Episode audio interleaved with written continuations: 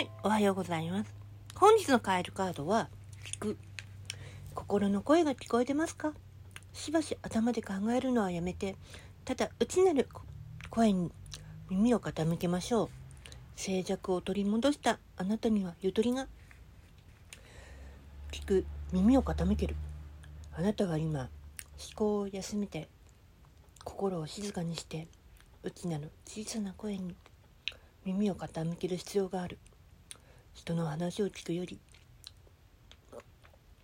自分が話すことに夢中になると、内なる声が響きません。